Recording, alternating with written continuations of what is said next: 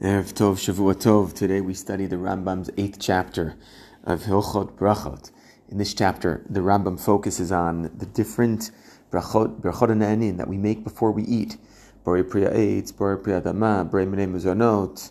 We've already spoken about Hamotzi, but also uh, also Shehakol Bidvaro. Let's talk about Shehakol Bidvaro. I want to ask two questions about this bracha. Number one, on the one hand, we have five different brachot for things that come from the ground. We have Borei Minei Mezonot for grains, Borei Priyadama for vegetables, Borei Priya Eitz for fruit, Borei Priya Gefen when you're drinking wine, and Hamotzadach Min Aretz for bread. And yet we only have one bracha, Shehakol, for everything that does not grow from the ground. Okay, and this is based on a Gemara in Masachet Brachot Daf Mem. Going to the Gemara says that for four different categories of food, you make a Shehakol Niabidvaro for anything, first of all, that doesn't uh, grow from the ground, like basar, behema, chaya, ofot, animals, domesticated animals, wild animals, birds, fish, anything derivative from them, chalav, uh, milk, uh, eggs, cheese, etc. And all these things you're making a shakol bidvaro. And yet, there's a vast amount of products that don't grow from the ground, and there's only one bracha.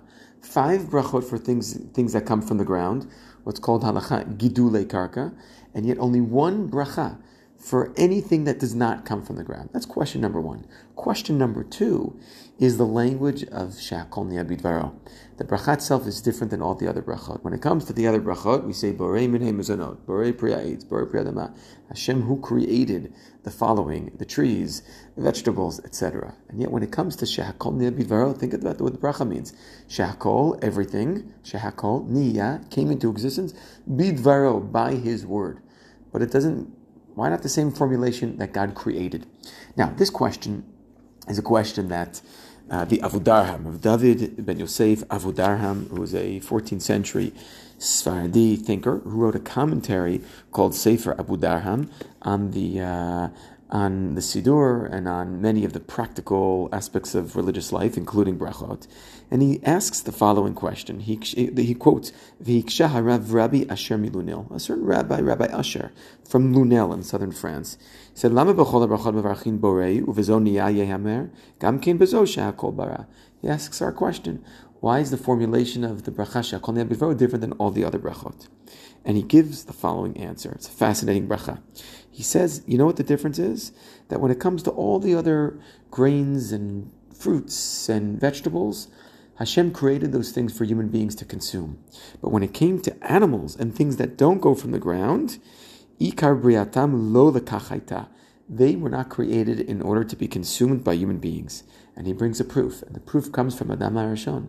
Adam HaRishon, Adam and Chava, in Gan Eden, they're told, Mikol eitz eat from any tree, eat from any grain, eat from any fruit, whatever you want, but do not, but they weren't allowed to eat from animals, right? Only after the Mabul, after the destruction of the world, Noach comes out of the Teva, does Hashem say, okay, you could bring a sacrifice, and you may indeed eat from animals.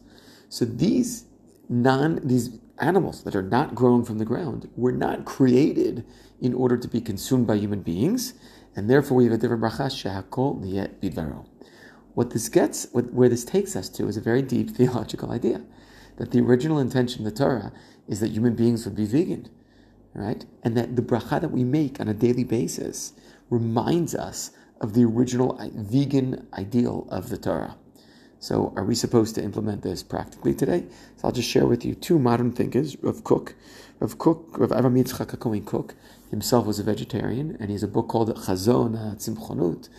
Uh, I think that's the title, where he speaks about that at some point in the future, we will revert to a paradisical world of Gan Eden, in which we do no, we no longer eat animals or any derivative animal products.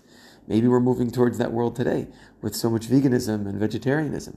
A second thinker of Nachum Eliezer Rabinovich Zatzal, by Rosh Hashiva from Yeshivat Hesder Ma'ale Adumim, in a sefer called Mesilot Bilvavam, writes that there are many examples of evolution in the thought of the Torah.